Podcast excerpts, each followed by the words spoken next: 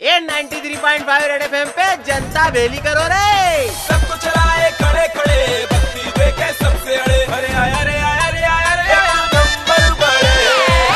आशिकी का सीज़न चल्लू है भन्नाट छोटे।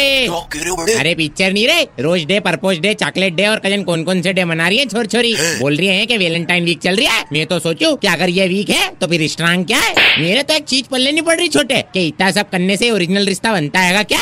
उधर वेलेंटाइन को लेके इतने ज़्यादा प्रभावित दिखे अपने विराट भैया के उत्सव मनाने के लिए पहले ही छुट्टी ले ली। पर मज़ा तो तब आया जब सब लोगों ने इंटरनेट पे अनुष्का भाभी की हमसकल देख ली। और तो और अनुष्का भाभी और हमसकल के बीच में वन टू वन टाक भी हो गई। मेरे को तो लग रहा है छोटे के विराट भैया सोच रहे होंगे, ग्यारह की टीम तो फिर भी समझ जाती है। एक घर वाली को संभालते संभालते पसीने आ गए और इस पे हम सकल और आ पड़ी। वैसे जिनने वेलेंटाइन वीक नहीं मनाया, उनके लिए इस वेलेंटाइन वीक के बाद एक और वीक शुरू होता। जिसमें वेलेंटाइन डे के बाद चंकट डे दुलत्ती डे और चिमटी खोड़ डे भी आता है। और हमेशा की तरह इस बार भी लोग बाग भगे जा रही है शादी करने वास्ते। बोल रही है कि इससे अच्छा तो कोई मौका ही नहीं है कि हर साल वेलेंटाइन डे पे अपने को सालगिरह बनाने को मिले। जब मैं वैलेंटाइन का पूरा कच्चा चिट्टा लेकर पिरविन ब्याह करने पहुँचा तो उनने पहले ही मुहूर्त की पत्ती निकाल रखी थी। जैसे ही मैंने पूछा कि किसकी है? तो बोले आलिया और रणबीर की शादी की प्लानिंग भी मैं यहीं से कर रही हूँ। वैसे अपनी तरफ़ से तो जो जो चौदह को शादी कर रही है उन सबको बधाई हो बहुत बहुत क्योंकि अंदर की बात है छोटे शादी के पहले वेलेंटाइन और शादी के बाद वेलेंटाइन तो ninety three point five Red FM पर।